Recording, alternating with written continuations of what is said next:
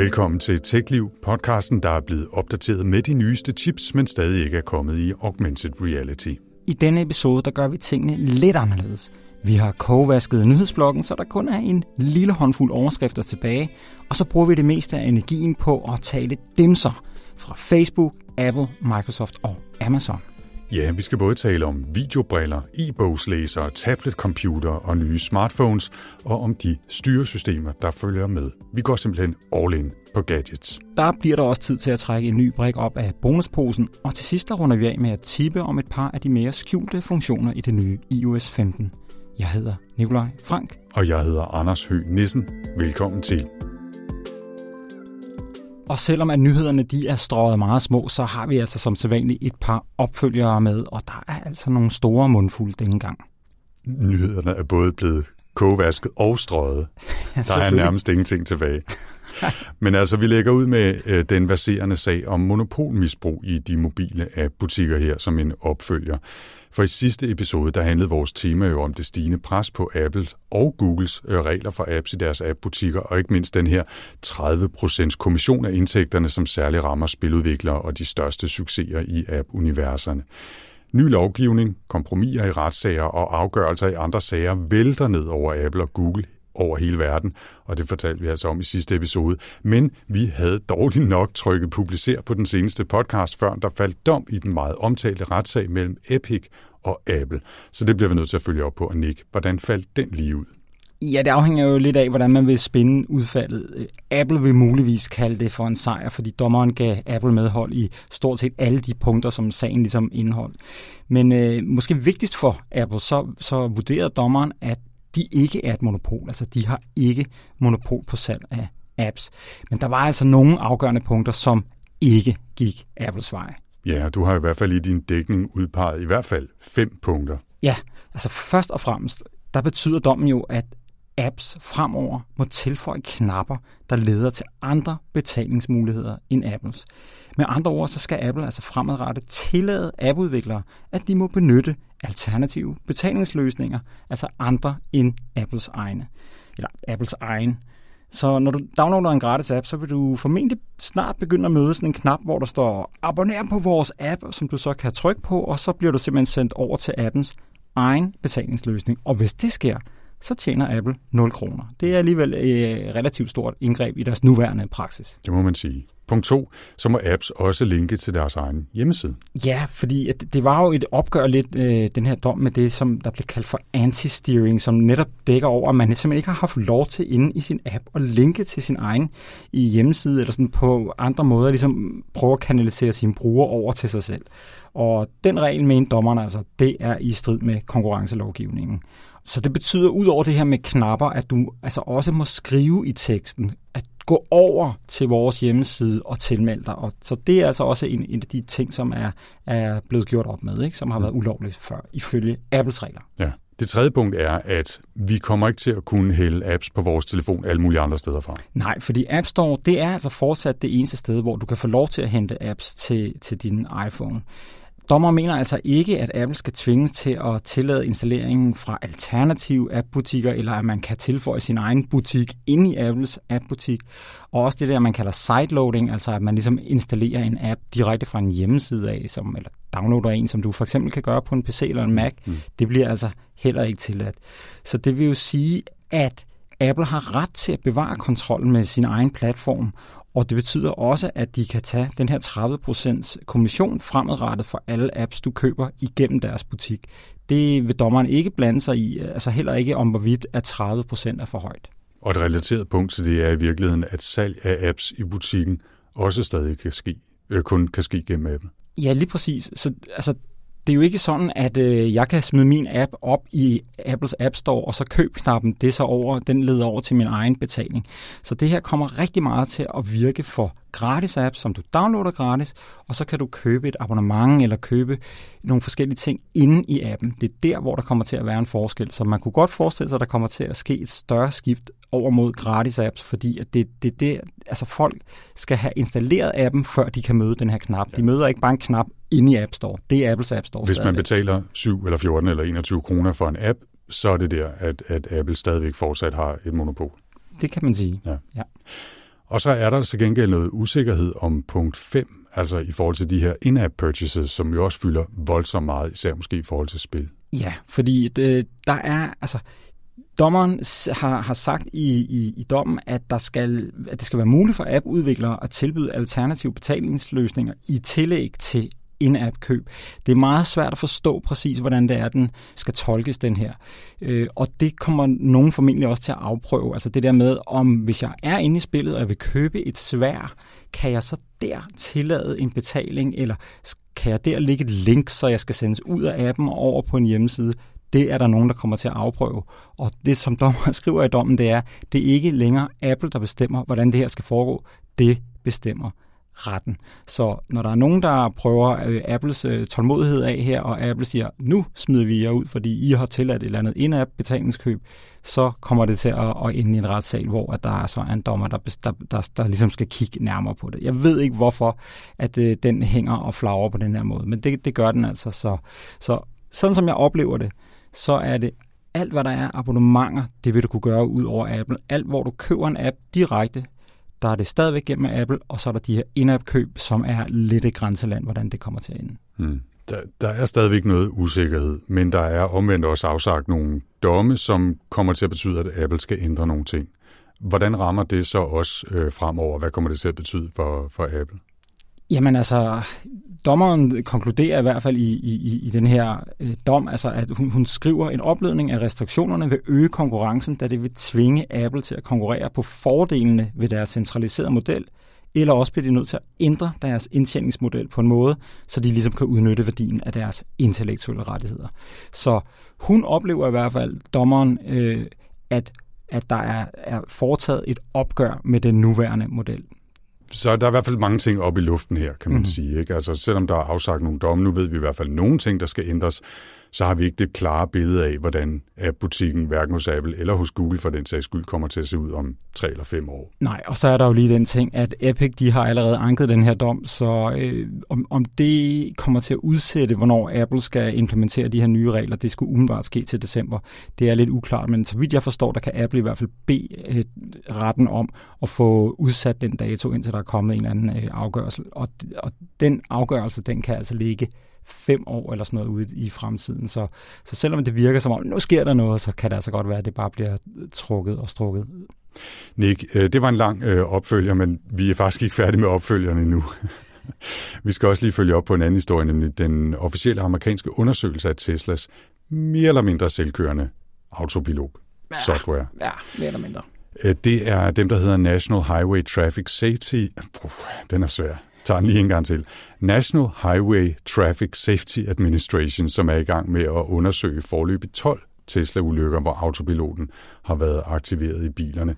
Og det har særligt været flere ulykker, hvor Teslaer kørte ind i udrykningskøretøjer, der har holdt stille. Men det var åbenbart ikke nok, at de var orange og havde blinkende lamper og alt muligt andet for de her øh, Tesla-biler.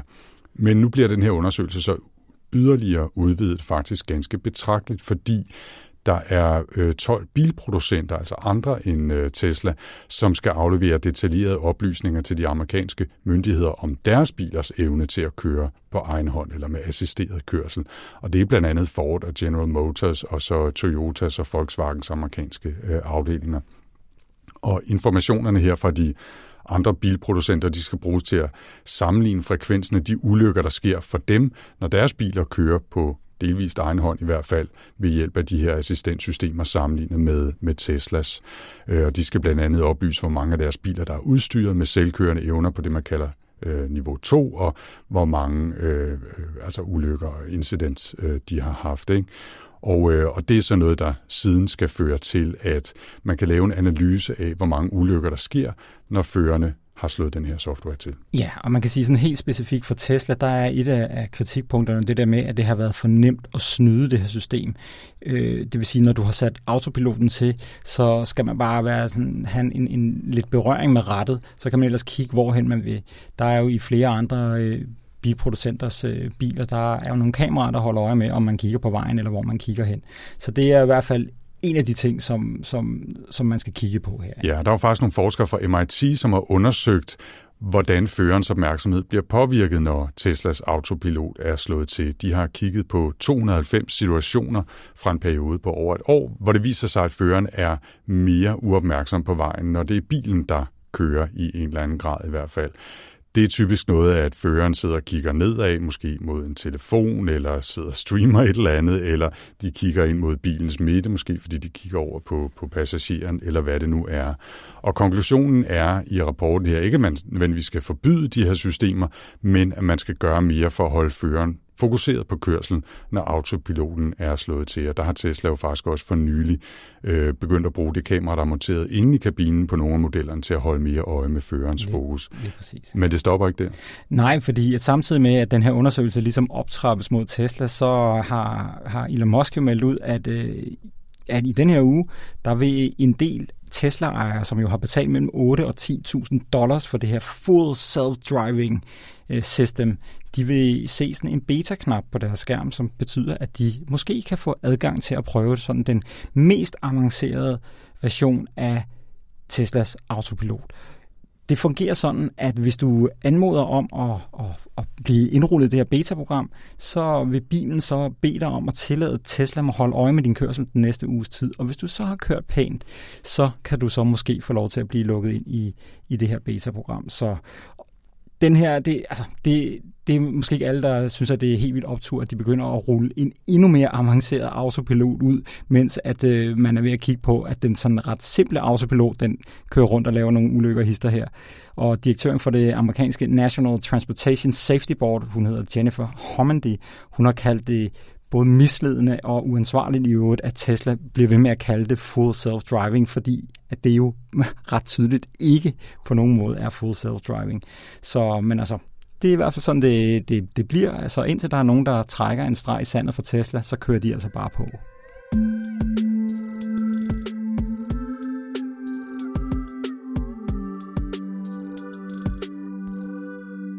Ja, og her vil vi så normalt have haft vores korte nyheder, men vi har som sagt omkalfatret den her episode af TechLiv, så nyhederne er skrumpet ned til korte overskrifter, og resten må du så læse i vores nyhedsbrev. Men Nick, skal vi ikke lige tage fem udvalgte overskrifter, eventuelt med fem ord med på vejen eller noget den stil? Jo. Den kinesiske udgave af TikTok begrænser unges brug af appen. Dit, dit, dit, dit, dit, dit. Fordi helt ligesom med, med, med, vi har snakket om det før, at kineserne er begyndt at sætte nogle grænser for, hvor meget man må online game, så har den kinesiske udgave af TikTok, de har ligesom sat en grænse på fyrre minutter om dagen. Hvis du er under fjorten år, så lukker appen simpelthen ned. Microsoft, de vil gerne sige farvel til passwords. De mener, det er meget sikrere, at man skriver og beder om et midlertidigt login-link eller bruger deres Authenticator-app. Ja, og over hos Instagram, der har altså også været ballade, og det var virkelig ikke en overskrift. Over hos Instagram har der også været ballade, men det har der. Wall Street Journal har kørt sådan en, en artikelserie og en podcastserie, der hedder The Facebook Fires, hvor de har kigget på nogle af de interne rapporter, der er blevet lavet hos Facebook, hvor man blandt andet har identificeret, at der altså er ret mange Instagram-brugere, der får unge Instagram-brugere, særligt piger, der får et virkelig dårligt selvbillede af at bruge Instagram. Og øh, spørgsmålet er så, om Instagram har gjort nok ved det efterfølgende. Det er i hvert fald det, som den her artikelserie, de argumenterer for, at Facebook er klar over problemerne, men gør ikke noget ved det. Det siger Facebook, at det ikke er rigtigt. Det var en meget lang overskrift. Ja. Ja. Jamen, det var en overskrift med en underoverskrift. Okay, jamen, du får en meget kort overskrift her fra vores hjemlige farvand, hvor vi har fået et nyt mærke, ligesom vi har svanemærker, økologiske mærker og alt muligt andet, så har vi nu også et D-mærke, som står for digital tryghed, som er et nyt dansk mærke, som firmaer skal kunne ansøge om og vise, at de har styr på deres data. Og så må vi jo se, øh, hvordan det bliver brugt, og om det så også er noget, vi kan stole på som forbrugere. Ja, og så har jeg en virkelig, en rigtig overskrift her, som den sidste. El Salvador indkøber flere bitcoin. Totalt clickbait. Nej, overhovedet ikke. Men i hvert fald så har de, øh, har de købt nogle ekstra bitcoin her, mens kursen den lige er droppet lidt i den her uge, og præsidenten går på Twitter og fortæller, hey, vi købte lige, da prisen var lav. Det er meget specielt, hvad det er, der foregår der. Men nu har de kørt to uger med det, og jeg følger spændt med i, hvad, hvad det forsøg, det viser dernede. Og det er altså alt sammen noget, du kan læse mere om i vores næsten daglige nyhedsbrev, og hvis du bliver medlem, så får du adgang til dem alle sammen.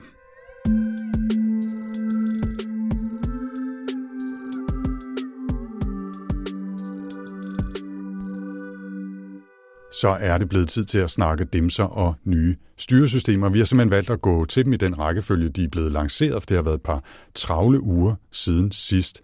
Så det skal handle om Facebook-briller, Apple-event med iPhones, iPads og et nyt Apple Watch, om iOS-opdateringer, nye Kindles fra Amazon og til sidst en hel masse Surface-grej fra Microsoft. Vi starter med Facebooks nye kamerabriller, som de har lanceret i fællesskab med Ray-Ban, og som har fået navnet Ray-Ban Stories. Ja, fordi Facebook de havde jo teaset for de her briller i et godt stykke tid. Men hvis man havde regnet med, at det lige ville være det her første lille skridt ind i fremtidens augmented reality-verden, hvor man ligesom kan lægge et digitalt lag oven på virkeligheden, så er man nok blevet slemt skuffet, fordi der var intet display eller noget som helst andet end almindelige brille- eller solbrilleglas i de her Ray-Bans. Mm. Fordi faktisk, Anders, så er der bare tale om et par briller med indbyggede kameraer, mikrofoner og højttalere. Og med Facebook som afsender, så kan det jo godt lyde en smule angstprovokerende med sådan et øh, par briller, der kan skyde foto, videoer og optage lyd. Og det er jo altså også med sikkerhed derfor, at de har udviklet brillerne sammen med Ray-Ban og givet dem navnet Ray-Ban Stories. Der er jo ikke noget, altså, at det er lidt cool måske at gå med et par Ray-Bans med kameraer. Det er ikke særlig cool at gå med et par solbriller med et Facebook-logo på, ikke? Så det er i hvert fald der, at, at den er endt, ikke? Ja. Du slipper dog ikke for at skulle have en Facebook-konto, fordi hvis du skal overføre billeder fra de her briller til din telefon, så skal du altså have en særlig Facebook-app, og der skal du bruge dit Facebook-login for at, at, at logge på. Så. Men altså, Anders, vil du ikke lige hurtigt ridse op, hvad det er, de kan, de her briller? Jo, det er jo ikke, fordi det er super overvældende, men altså, de kommer med to fem megapixel kameraer, et til foto og et til video. Så kan de opbevare omkring femogtredive tredive sekunders videoklip eller cirka fem hundrede fotos på brillerne, og derefter så skal man overføre dem til sin telefon via Wi-Fi i øvrigt. De bliver så overført til den her Facebook View-app, hvor man kan redigere billederne og dele dem til andre apps, altså ikke kun på Facebook og Instagram, så der er der trods alt lidt positivt der, synes mm-hmm. jeg egentlig, ikke? Kameraerne kan man aktivere ved at sige, hey Facebook, take a photo, eller ved at trykke på en øh, knap på brillen. Og som jeg synes, det har været irriterende at skulle sige, hej Google Dims eller hej Apple Assistent, sådan ude i virkeligheden, så tror jeg, det med at gå og råbe, hej Facebook til sine briller, bliver, bliver virkelig øh, angstprovokerende. Ikke? Men der sidder også en, en touchfølsom plade øh, på siden af brillerne, som man ligesom kan bruge til at skrue op og ned for lyden og trykke play og pause, hvis man lytter til podcast eller musik, som man også kan, fordi lyden afspilles ud af de små indbyggede højttalere via Bluetooth fra telefonen. Og det betyder, at man faktisk også kan bruge dem som et headset til at føre øh, telefonsamtaler med, eller videosamtaler for den sags skyld, hvis man har noget ekstra udstyr koblet til. De kører ifølge Facebook cirka seks timer på en opladning med sporadisk brug, og så skal de opladeren, men kommer heldigvis i en sådan lille fin brilleetui med indbygget batteri, så der er til tre opladninger der. Så. Ja, ja. Altså man kan sige, at på en eller anden måde, så minder de jo måske mest egentlig om Snapchat Spectacles, som jeg tror, de sendte på gaden første gang i tyve seksten, og det blev jo aldrig rigtig det store sus. De har vist også kommet med en nummer to, som heller ikke rigtig ligesom tog fart. Men altså, som vi lige har snakket om lidt her, ikke? Det, det største spørgsmål er vel i virkeligheden, hvordan sådan et par Facebook-kamerabriller vil blive modtaget socialt. Du mindes jo nok, da Google for små ti år siden præsenterede Google Glass, der fik bærer af den her Google-brille jo hurtigt til navnet Glassholes. Og det gjorde de jo særligt, fordi at, at mange folk opfattede det som totalt grænseoverskridende, at der er nogen, der kan gå rundt og filme dem i det offentlige rum, uden at det var ret tydeligt, at det foregik. Og det har Facebook så forsøgt at undgå ved at integrere sådan en lille hvid L E D-lampe på brillen, som lyser, når brillerne optager. Men som man må forstå på nogle af dem, som har haft mulighed for at teste brillerne, så lyser den altså ikke ret kraftigt. Mm. Vi snakkede lidt om, inden vi tændte mikrofonerne her, om vi kunne finde på et tilsvarende godt udtryk om folk med Facebook-briller, undskyld, Ray-Ban Stories-briller. Mm-hmm. Øh, og det tætteste, jeg kom på, var Facebook-fuckers, men det siger måske mere om mine tanker om Facebook end noget andet. Men altså, hvis man sidder derude med et godt forslag øh, som alternativ til Google Glassholes, så, øh, så skriv ind til os, ikke? Absolut. Men tilbage til kamerabrillen og privatlivsproblemerne, udfordringerne med den her lille lampe. I øvrigt, altså, den skulle jo have været rød, hvis den skulle være noget. Den skulle da ikke være hvid. Altså, det er jo rød, der skal lyse, hvis man optager. Nå, men øh, så kan folk jo se det, Anders. Jamen, det, det er det, ikke? Altså, i virkeligheden det, som har ført til, at øh, det irske datatilsyn har bedt øh, Facebook om at klargøre, hvordan de har testet, at den her lille hvide lampe er nok til at advare andre, andre om, at de bliver filmet, og det vil så vise sig, om brillerne ikke er tydelige nok, og derfor overtræder privatlivslovgivning i Europa. Og samtidig så har det irske datatilsyn som jo holder øje med Facebook, fordi Facebook har sit europæiske hovedkvarter derovre. De har bedt Facebook om at køre en oplysningskampagne, så den bredere befolkning kan blive oplyst om, at de risikerer at blive filmet og få deres samtaler optaget af de her Ray-Ban Stories. Ja, og det kommer vi helt sikkert til at følge op på. I første omgang, der kommer brillerne kun i udvalgte lande. Det er faktisk kun i engelsksprogede markeder. Det er U S A, Kanada, Storbritannien, Irland og Australien. Og også i Italien, fordi der hører Ray-Bans moderselskab nemlig hjemme. Det engelsksprogede land Italien. Det er engelsksproget, ja. Brillerne de kommer i øvrigt i tre forskellige stel og med nogle forskellige konfigurationer med og uden polaroidglas. Og du kan også sætte brilleglas i med styrke og sådan noget. Så ja, hvad siger du, Anders? Skal du et smut til England og, og hente sådan et par briller her? Ah, det tror jeg måske ikke lige bliver det første, jeg gør. Altså, som jeg har været meget åben om i den her podcast, så har jeg lidt svært med øh, Facebook i al almindelighed, og de her briller giver mig ikke rigtig noget, som jeg ikke får meget bedre i min telefon. Altså i forhold til at tage billeder og video, og jeg har et ordentligt headset, så jeg kan høre podcaster, føre telefonsamtaler, og det synes jeg giver meget mere mening. Altså, jeg synes, at den her idé om augmented reality-briller en gang ude i fremtiden med det digitale lag oven på virkeligheden, synes jeg er super, super spændende. Og problematisk, garanteret også kompliceret, men spændende, og det venter jeg på. Jeg kommer ikke til at købe et par stories i mellemtiden. Nej, men altså man vil sige, der er jo et eller andet her om, at vi skal til at vende os til det der med briller, som du snakkede om, når, der, når de der kommer engang. De vil jo også have kameraer og sensorer og alt muligt i sig, fordi ellers så kan de jo ikke ligesom, øh, forholde sig til, hvor de er i forhold til, til virkeligheden. Mm. Så det er altså lidt, øh, det er lidt crazy, hvis vi skal til at gå rundt med kameraer pegende mod hinandens ansigter hele tiden. Det er altså, det, der, der skal være en meget, meget god grund til, at det er et samfund, vi gerne vil leve i. Så jeg håber virkelig, de bliver gode, de der A R-briller, når de kommer engang. Faktisk så har vi jo øh, her i studiet, når vi optager den, ikke, så har vi jo en lille rød lampe, vi skal tænde, så folk ude på gangen i fælleskontoret kan se, at vi optager herinde. Og det er jo så, de ikke larmer, men jo også for, at de øh, i princippet kan vide, at de risikerer at blive optaget, hvis de stiller sig lige uden for døren og snakker. Og hvis den lampe var hvid, så ville de bare... Det ville være så ligeglade. Så ligeglade. Yes. Nå, men den næste store gadgetballade, det var den her årlige iPhone P R-event fra Apple, der fandt sted den fjortende september. Det var jo igen sådan lidt en coronapræget omgang, hvor det hele var optaget på forhånd, og de forsøgte at gøre det lidt interessant ved at have folk til at stå forskellige steder rundt i Kalifornien, og der var masser af funky kamerabevægelser og alt muligt andet ballade, men det ændrer jo ikke på, at det ikke var verdens mest sindsoprivende Apple-event nogensinde. Dels fordi vi havde hørt de fleste af tingene på forhånd, og dels fordi smartphones og tablets og smarture jo bare har ramt et plateau, hvor det mestendels er små forbedringer fra år til år. Så hvis man skal koge det helt ned, i hvert fald når det handler om iPhone, så er det noget med lidt bedre kamera og lidt bedre batteri. Og det er sådan lidt svært at komme rigtig op i omdrejninger. Når det er sagt, så er det jo i hvert fald for sådan nogen som os stadigvæk ikke fuldstændig uinteressant eller kedeligt at kigge på, hvad der er kommet af nyt. Det kan jo også være, at man står for at skulle købe en ny telefon eller en ny iPad eller eller andet. Så er det selvfølgelig interessant, hvad der er kommet. Men Nick, du skrev i nyhedsbrevet, at det var, hvad tror jeg, du sagde, verdens mest kedelige uh, Apple-event eller iPhone. Men der var dog én ting på eventen, som du faktisk synes var lidt interessant, eller i hvert fald den mest interessante på eventen, nemlig den nye iPad Mini.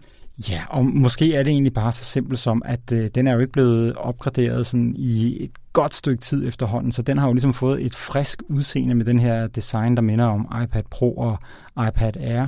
Men øh, jeg tror mest af alt, at det er fordi, at jeg nok bare kigger på mit eget behov. Jeg har en iPad derhjemme, jeg bruger den meget, meget, meget sjældent efterhånden. Jeg læser en del på min telefon, og jeg læser jo rigtig mange nyheder. Det kunne jeg godt tænke mig at gøre på et lidt større device. Så jeg tror, at, at det var nok bare sådan på det mere personlige niveau, at jeg tænker, at noget, jeg kan læse nyheder på, som er i en lidt større størrelse end en telefon, det vil være helt perfekt i, i mit liv. Jeg var faktisk også selv rigtig nysgerrig på, på den her iPad Mini, som vi jo havde hørt masser af rygter om inden, og de blev stort set alle sammen opfyldt, ikke? Jeg har tidligere ejet en iPad Mini for efterhånden mange år siden, og det er altså et virkelig godt øh, device. Altså det er en god størrelse i det der mellemfelt mellem en stor iPhone og en almindelig iPad, ikke? Den er lille nok til, at man faktisk kan holde den nogenlunde komfortabel i en hånd, ligesom en, øh, altså en, en lille bog, men stor nok til, at man kan læse på den, altså både nyheder og, jeg har sagt, øh, rigtige bøger, ikke? Og jeg har faktisk også begyndt at læse flere bøger i apps, øh, altså Libby eller e-reolen Libby, som vi jo tippede om, som giver adgang til amerikanske biblioteksbøger osv. Så, så jeg, jeg vil faktisk godt se mig selv med en, med en iPad Mini igen, ikke? Også selvom det så vil være lidt crazy med, hvor mange forskellige størrelse Apple-dimser jeg så efterhånden vil have derhjemme, ikke? Men Men sådan i den lidt krævende ende, så var jeg faktisk lidt skuffet over, at de ikke kom med, med de her ProMotion displays med ekstra høj refresh rates, fordi det har min iPad Pro, og det er faktisk virkelig, virkelig lækkert at sidde og, og se på. Så, og så hjalp det heller ikke, at de var jo, altså, altså de var udsolgt nærmest med det samme, ikke? Altså lige nu hedder det, de bliver leveret i november, december, så bliver jeg sådan lidt, nå, så gider jeg heller ikke have nogen så.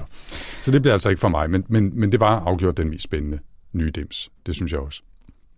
Hvis vi skal tage resten af de nye Apple-dimser dog trods alt lige hurtige overskrifter, så fik vi også en opdateret almindelig iPad, hvor den måske vigtigste feature var integration af den her videomødevenlige center stage-funktion, hvor kameraet sådan lidt følger en rundt, når man, når man samtaler i Zoom og FaceTime osv. Så, så var der en ny udgave af Apple Watch. Vi er kommet til serie syv, der har et lidt større display, ellers er det nærmest fuldstændig identisk med serie seks, altså forgængeren. Samme processor. Det er alligevel, tror jeg, en, en, en, første, en, en første gang, det er sket, at de lancerer et nyt device med den samme processor som i den sidste. Men ja, det... de, de, de sagde heller ikke særlig meget om det, lad os sige det på den måde. Det kan jeg godt forstå. Og så fik vi jo altså headlineren fire udgaver af iPhone tretten. Der var en tretten mini, en standard tretten, en tretten Pro og en tretten Pro Max i den her phablet-størrelse, øh, ikke?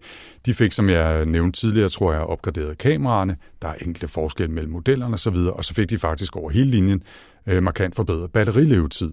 Og det er jo sådan set godt nok, men altså også måske lidt i den kedelige afdeling. Nu var der jo nok ikke nogen af os, der havde forventet, at der ville komme augmented reality-briller eller en Apple-bil kørende ind på scenen eller et eller andet, men var der noget, du havde drømt om, trods alt, fra den her event, som de så ikke leverede alligevel? Altså, hvis jeg skal være helt ærlig, så faktisk nej. Fordi, altså, jeg, jeg vil gerne vente lidt om, fordi jeg har det lidt sådan, at nogle af de her devices, vi snakker om, det er nogle ekstremt kapable computere, mm. altså både ur og telefon og iPad, det, altså, der sidder jo nogle processorer inde i de her, som virkelig sparker R Ø V, ikke? Og, øh, og, og de er så komplette efterhånden, at mm, jeg... Så, så det er ikke sådan, at jeg går og savner noget. Så omvendt føler jeg mig lidt snydt over, at de laver sådan et stort event, og så præsenterer de altså virkelig, virkelig gammel vin på nogle, en lille smule nye flasker, ikke? Mm. Altså, det, der, der er et eller andet der. Det er så kedeligt efterhånden. Altså, det er, jo, det er jo de samme produkter, de har haft i tusind år en madpakke. Så når man kigger sådan lidt rundt i, i det sådan større øh, gadget-univers, så er det jo i Android-land, at der er foldables, og øh, der, der i Microsoft-land er der også alle mulige sjove hængsler og skærme, der kan vende og dreje og alt sådan noget. Der er nogen, der prøver at udvikle på det. Det er ikke sikkert, at det giver en bedre brugeroplevelse, men der er nogen, der prøver på en eller anden måde at skubbe lidt til, hvor det er, vi skal hen, og hvad vi skal med de her dimser.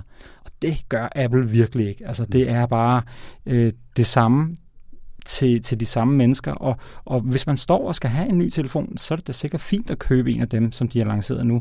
Men altså, der er ikke nogen stor grund, og det synes jeg faktisk også, at det, der på en eller anden måde er blevet vores job, det er at sige til folk, at hvis du har et relativt nyt device, så er der absolut ingen grund til at skifte ud lige nu. Altså, medmindre du bare er en sokker for at måtte have det der kamera, der er fem procent bedre, eller mm.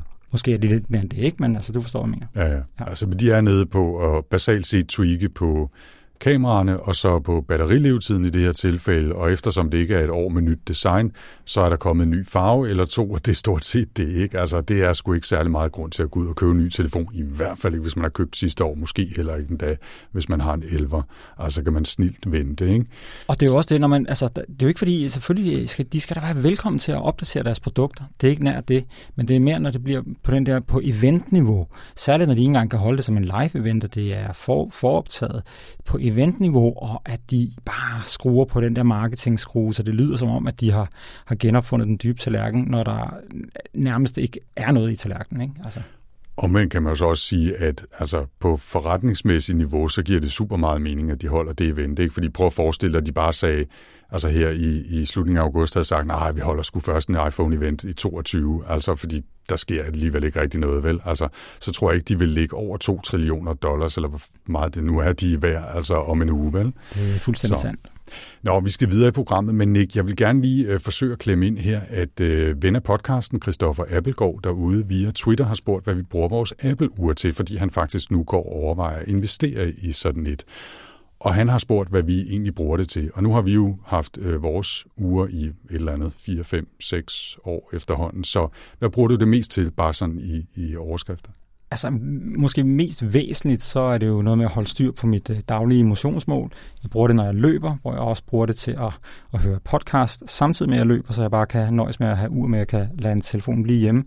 Men så bruger jeg det jo også i særdeleshed til notifikationer, og det betyder jo, at min telefon jo i mange år har været stille som en ninja. Den siger aldrig nogen lyde, fordi jeg har jo slået lyden fra, fordi jeg kan mærke på håndledet, når det er, at der kommer noget, som jeg skal forholde mig til. Og det synes jeg faktisk er en rigtig positiv ting, det der med, at man sparer sine omgivelser for at skulle høre på ens dims, der, der dinger hele tiden. Men altså, det er i korte træk, hvad jeg bruger det til. Ja. For nu at starte bagfra, så er jeg meget enig. Altså det der med notifikationerne er faktisk rigtig fedt. Altså fordi vi kender alle sammen det der med, hvis vi først har åbnet vores telefon, fordi der kom en notifikation, så lige pludselig fem minutter efter, så sidder vi og kigger på alt muligt andet. Ikke? Og, og når jeg bruger uret til at tjekke, hvad det er, der er kommet af mail, eller hvad for et møde, jeg nu skal til næste gang osv., så, så er der ikke noget særlig meget andet, jeg kan gøre med det. Og det betyder faktisk, at jeg bruger min telefon mindre, og det er faktisk i det her tilfælde en ret god ting. Ikke? Altså det ikke er den der tilfældige brug, så når jeg bruger den, så er det mere et aktivt valg. Ikke?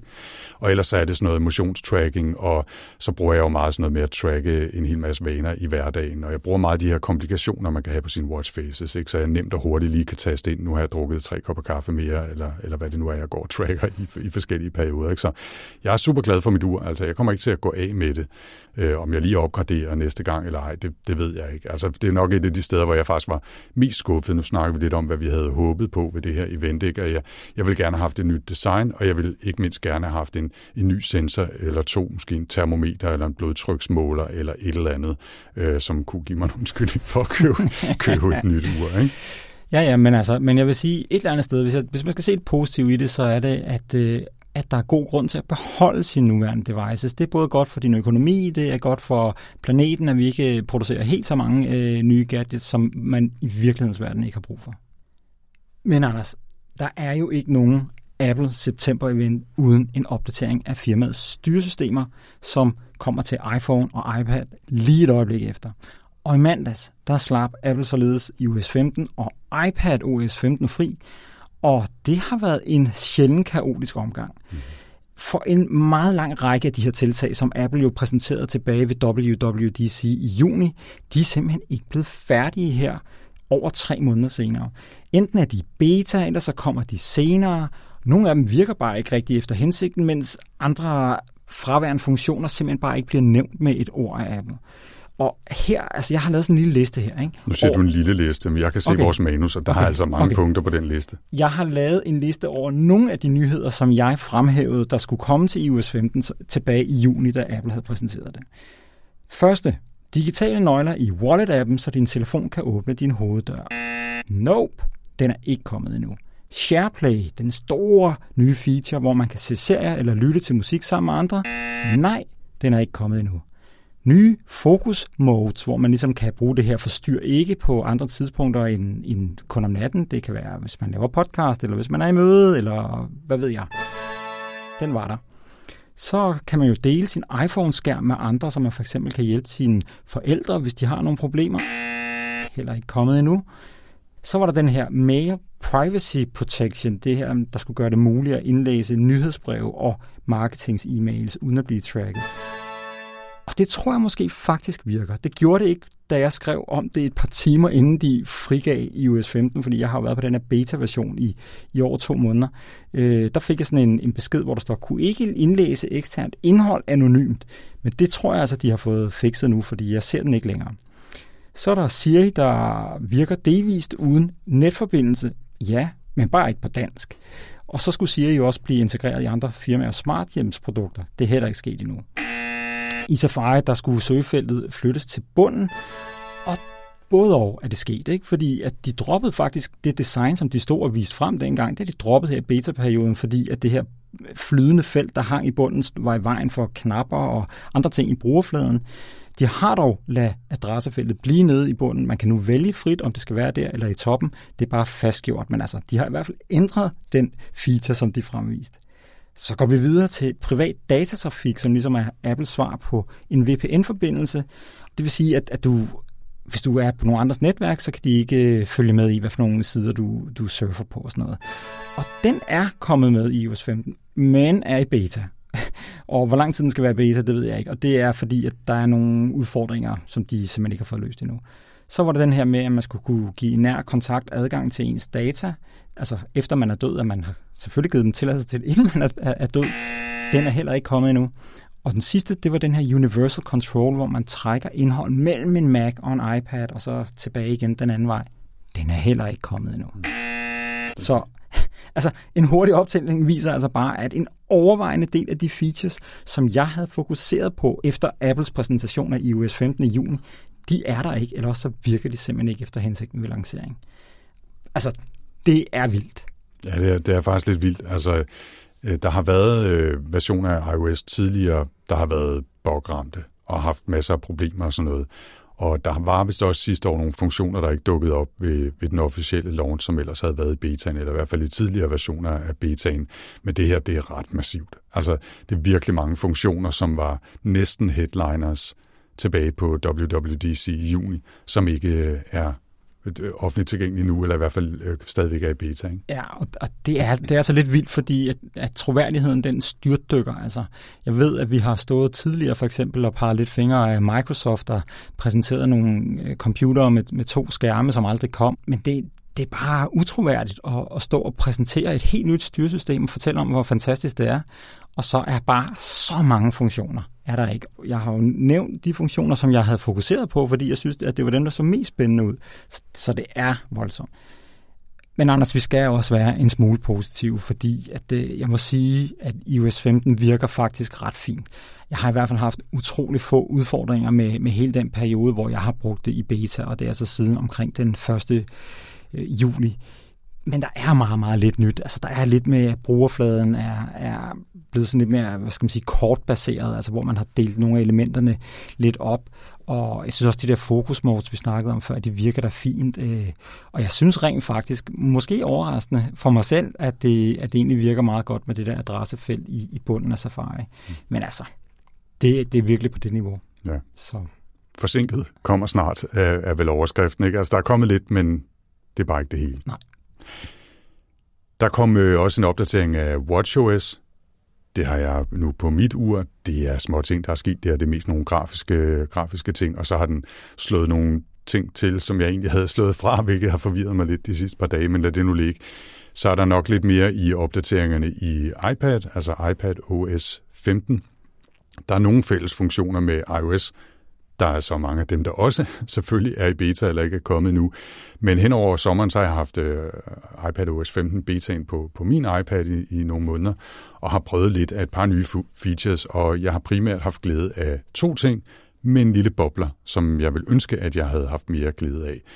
Den første feature, det er en gentænkning af, hvordan man multitasker, altså især hvordan man vælger, hvilke apps, der skal være ved siden af hinanden på skærmen, og hvad for en app, der så kan flyde henover i sit eget smalle vindue. Og der skulle man kunne en masse sådan gesture-tricks med håndbevægelser på skærmen før, og det er blevet nemmere nu. Altså der er tre små prikker, som giver adgang til en menu, hvor man nemt kan vælge, hvilke apps, der skal være hvorhenne på skærmen, når man har flere vist samtidig. Det, det, de kunne sagtens gå endnu længere end det, men det er et godt skridt på vejen i forhold til at gøre det nemmere at bruge.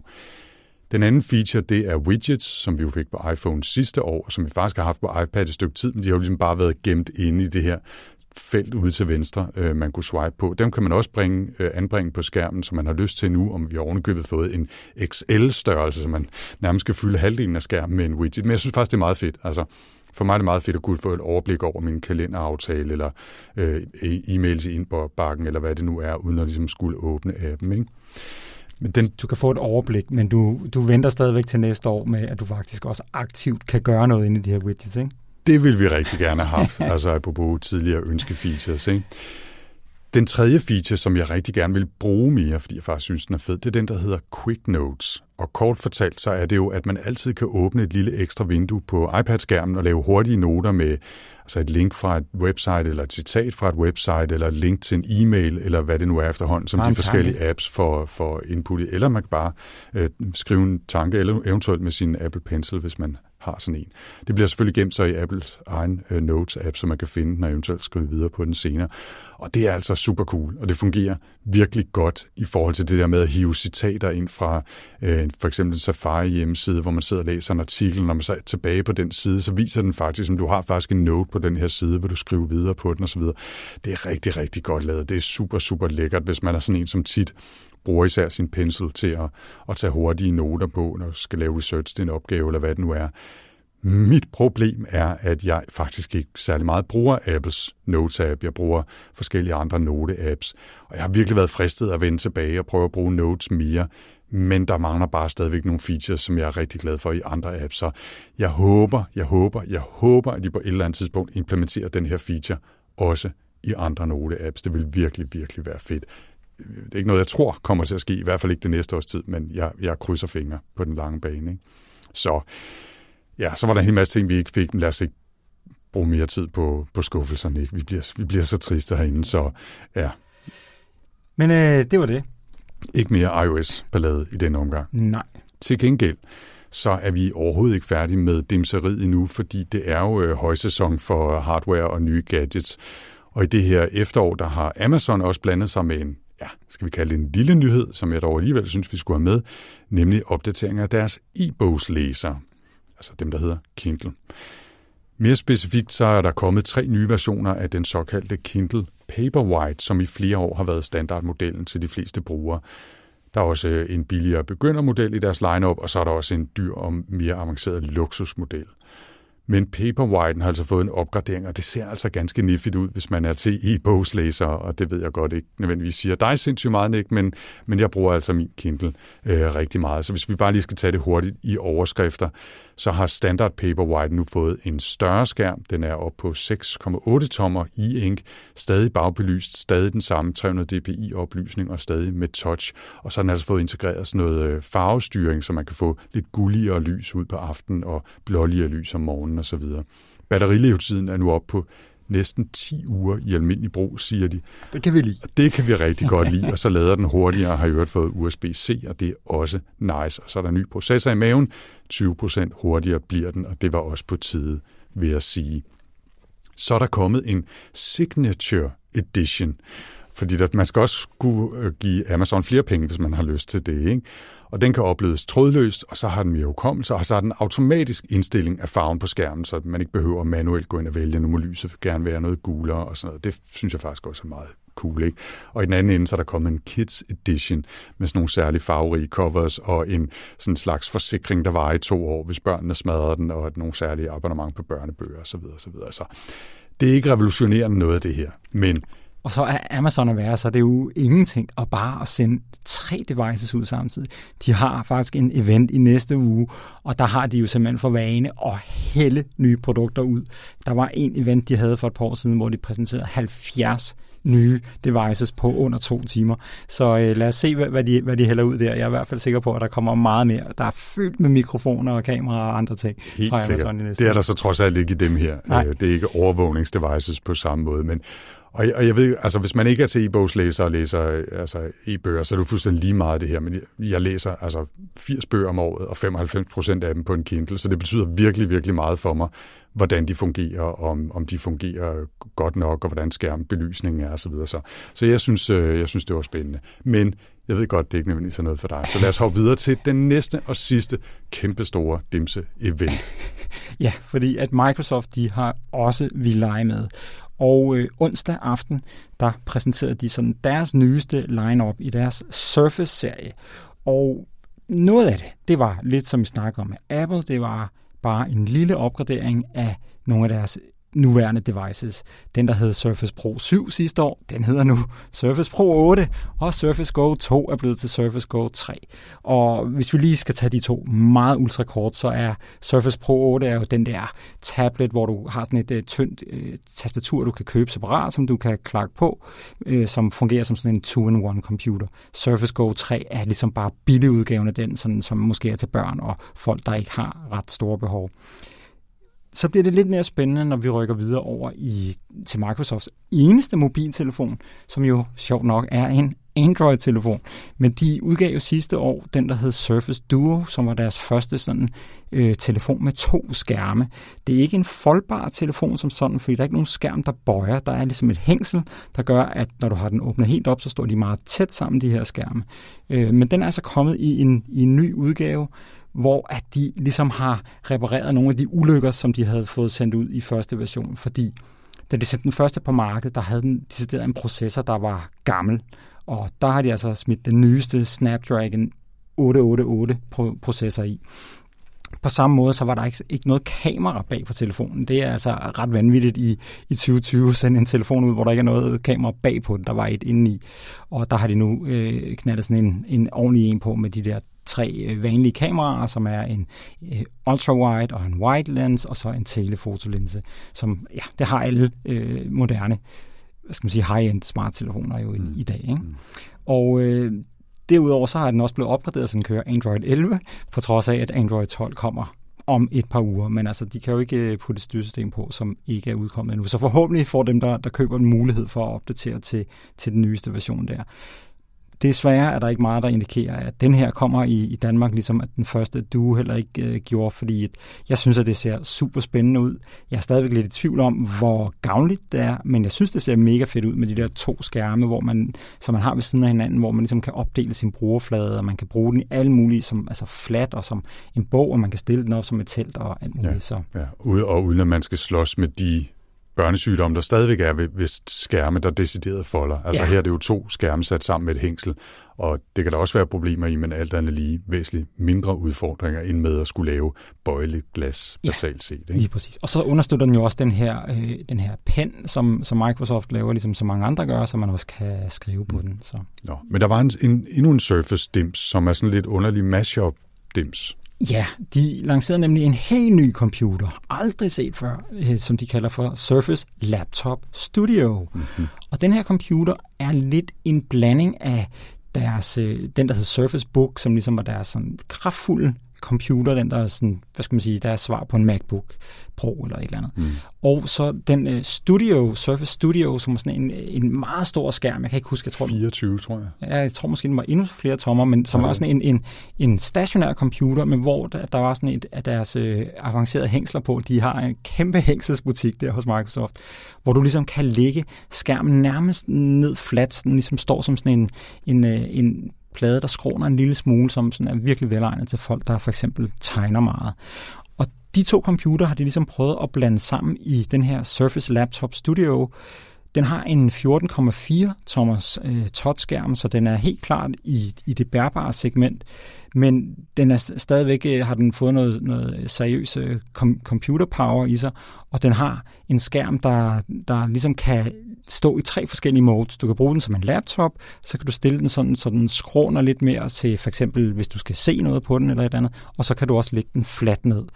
Som, som jeg lige forklarede, at deres oprindelige studio kunne.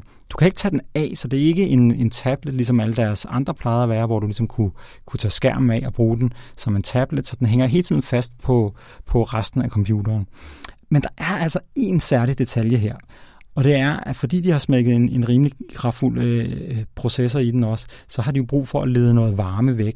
Og derfor har de ligesom bygget sådan en lille fod, kan man nærmest sige, ned under computeren. Det er ligesom computerens fulde størrelse, bare lige trukket måske halvanden centimeter ind over det hele eller et eller andet. Det gør, at den ser lidt særlig ud. Men til gengæld, så har det skaffet plads til, at man lige kan gemme den der Microsoft-pen nede under computeren, som altid lige ved, hvor den er, og den kan oplade trådløst og sådan noget.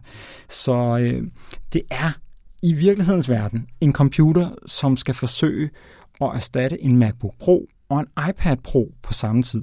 Fordi den har, som du snakkede om, at din iPad Pro har, det her et hundrede og tyve hertz display, som betyder, at den ligesom kan, øh, altså frekvensen for, hvor, hvor meget den kan opdatere, er lynhurtigt. Og det gør jo, at du også, at, at den er god at skrive på, fordi den også kan følge ligesom pennens bevægelser hurtigt, og også jo jo god at, at bare at, at se ting på. Mm. Så, så det er deres håb, tror jeg, at de kan lave det her øh, schweizerkniv-device, der kan det hele, som kan erstatte både en iPad Pro og en MacBook Pro, og det ligesom skulle være ja, deres... Det kan være, det er en diskussion til en anden god gang, hvor meget de skal satse på det, ikke? Ja, så det var grundlæggende det, de præsenterede. Ja. Så, så havde de også noget, altså... der er jo ikke nogen af de her firmaer, der kan holde en event, uden at de skal snakke om bæredygtighed, og det synes jeg jo er rigtig positivt. De havde blandt andet lavet mus, der var lavet af noget plastik, der var fundet i havet, og så havde de også sådan fokus på det her accessibility, altså hvor man hjælper folk, der har en eller anden form for et handicap til at bedre at kunne styre computeren, og det var sådan et, et mega lavpraktisk sæt, som de viste frem, som bestod af nogle klistermærker, man kunne sætte på tasterne, sådan så at, at man bedre kan mærke, hvor man er henne, og nogle farver, man kunne sætte på sin ledning, sådan så at, at, at folk nemmere kunne for eksempel få powerkablet ind, fordi de ligesom kunne se, at den farve hører sammen med den farve og sådan noget. Så, men, men jeg synes, det er fedt, at de har fokus på det. Hmm.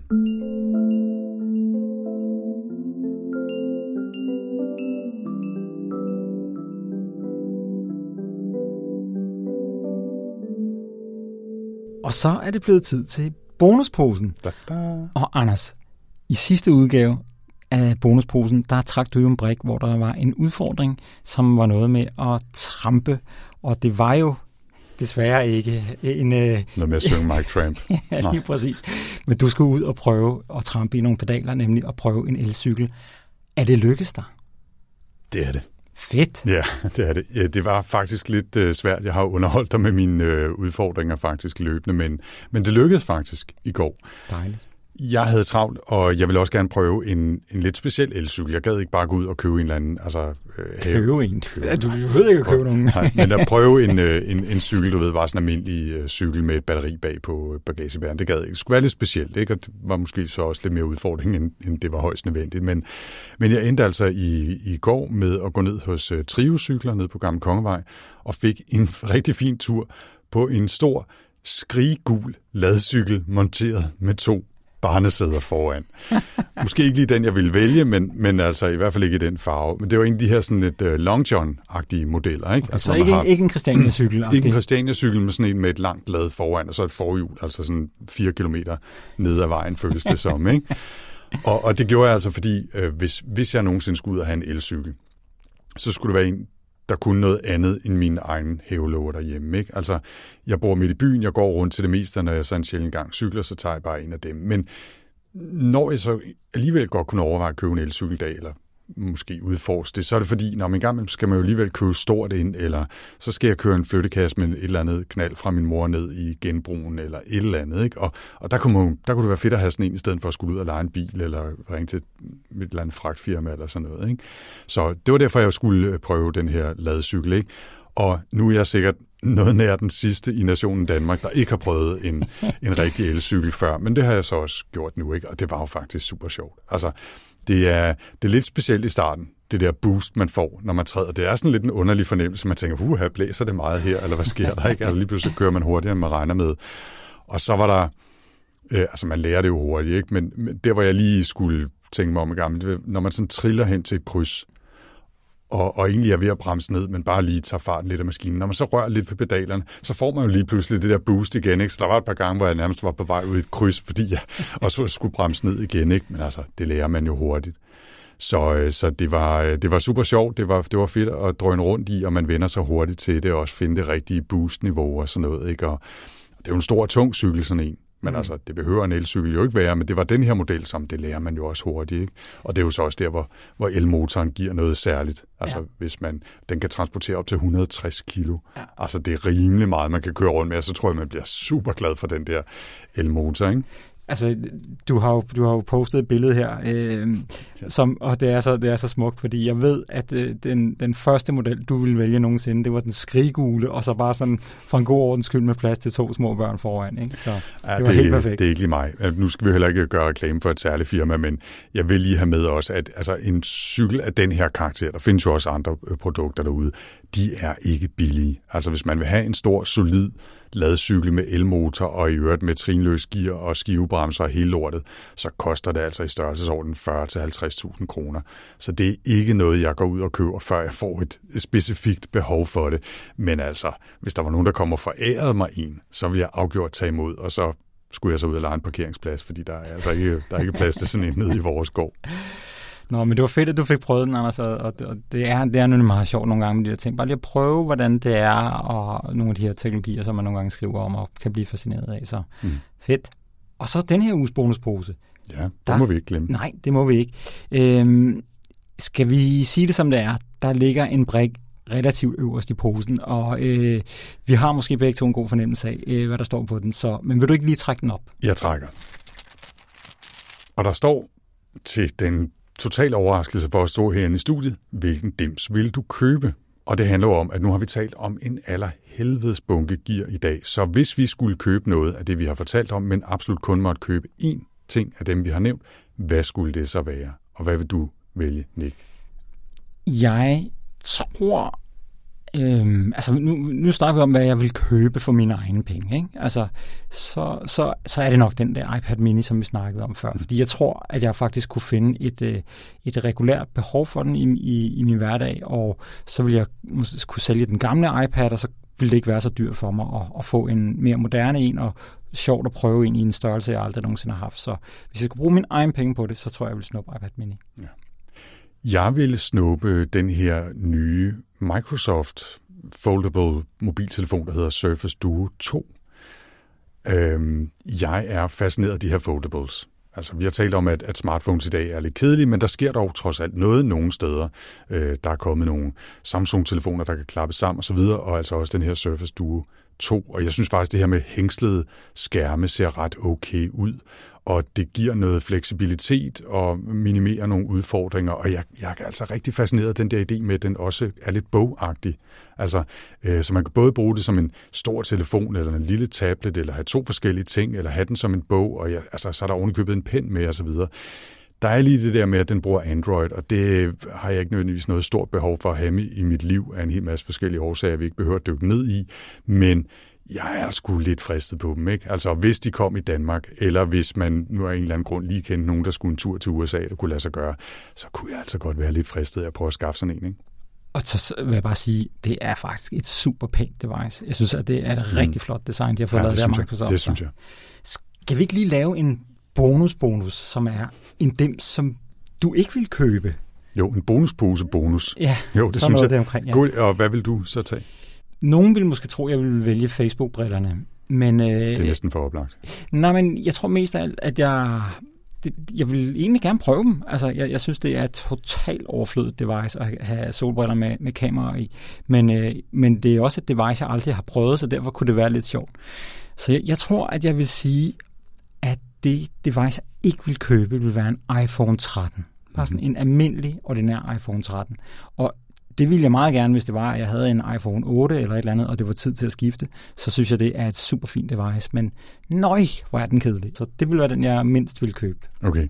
Altså, jeg tror, at i virkeligheden, jeg vil sige de her Ray-Ban Stories, Facebook-briller, ikke? Men, men det er også lidt fornemt, så i, i stedet for så vil jeg sige, at jeg ikke ville købe den her Surface Laptop Studio til gengæld. Nu valgte jeg jo ellers Surface, øh, jeg har allerede glemt, hvad det hedder, Duo to, altså mm. telefonen der. Men den her fancy, fancy, foldbare tablet, computer, laptop-agtige ting, øh, som vi fortalte om før. Altså, jeg er vild med, at Microsoft prøver en masse ting af. Altså, at de, nu, ser vi, nu smider vi spaghetti på væggen og ser, hvad der hænger, ikke? Altså, øh, men...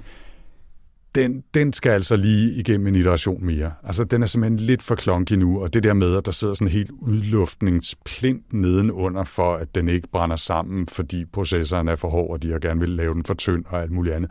Det er, lige, det er ikke fedt nok, vel? Men ligesom der skete en masse fra Surface Duo til Surface Duo to, så håber jeg jo også, at der sker noget på Surface Laptop Studio, når der sikkert kommer en ny version næste år. Ikke at jeg lige render ud og brænder et eller andet femten til tyve tusind af på sådan en, men jeg vil være fristet i hvert fald. Men lige nu, indtil nu, så er det den device, jeg ikke køber. Og jeg vil bare lige sige en, lige en kommentar til det der. Vi sad og kiggede lidt på, hvor tyk den egentlig var, den der. Og, og det lyder meget mærkeligt, når man lige har forklaret, at den som står oven på en, øh, på en fod nedenunder, som er altså så høj, at du kan putte en pen ind under den, uden at den rammer bordet, ikke? Mm. Og så alligevel, så, så påstår de, at den ikke er meget tykkere end en MacBook Pro. Det lyder meget mærkeligt. Jeg, jeg, jeg glæder mig til at se den i virkeligheden, vil jeg sige. Men altså, det ville også være mærkeligt, hvis de løg i deres tech-specs, ja, eller bare ja, ja. skrev, nej, nå, nå, vi havde, nå, vi havde bare glemt, at der stod altså en fem millimeter øh, boks nedenunder os, men det, det, der, det har du da ret i, det tager ja. vi med også, ikke? Men altså, lad os se, hvad der sker. Ja. Og de kommer jo til Danmark, de her Surface Laptop Studio, men først i starten næste år.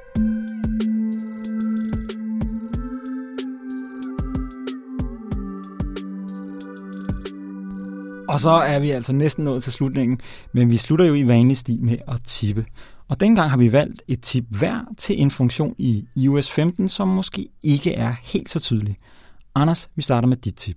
Ja, Apple Maps øh, har fået lidt opdateringer. En af de små, men for mig virkelig vigtige ting, det er indstillingen af det, der hedder Map View, altså om det skal være det grafiske kort, eller satellitfotos, eller, eller rejsekort, eller trafikkort. Ikke?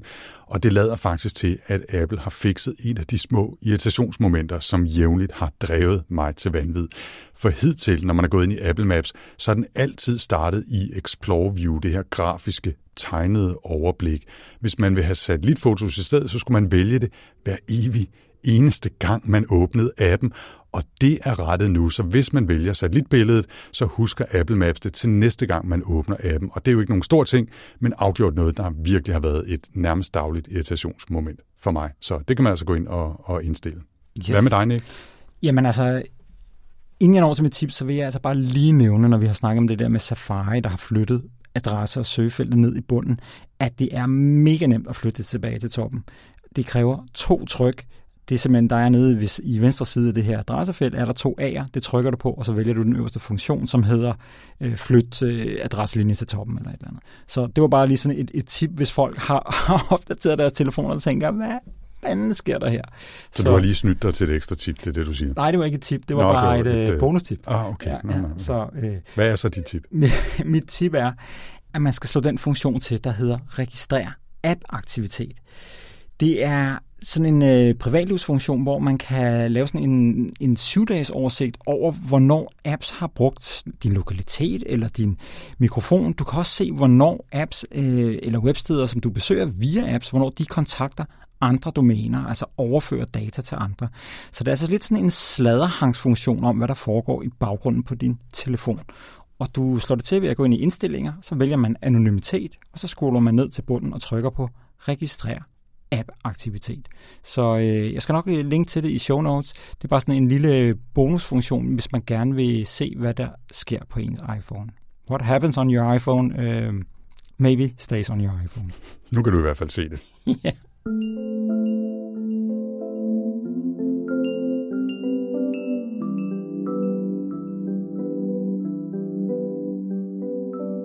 Og så er der heller ikke mere dimseballade, og vi lukker og slukker for denne episode af TechLiv-podcasten. Vi håber, at du stadigvæk er glad for, at vi supplerer nyhedsbrevet med en podcast, og vi vil selvfølgelig blive virkelig glade, hvis du vil sprede ordet til alle de tech-freaks, der er i din omgangskreds. Tilbage er der bare at sige, at vi vender tilbage igen om fjorten dage lige her i din afspiller. Jeg hedder Nikolaj Frank. Og jeg hedder Anders Høgh Nissen. Vi høres ved. Tak for denne gang.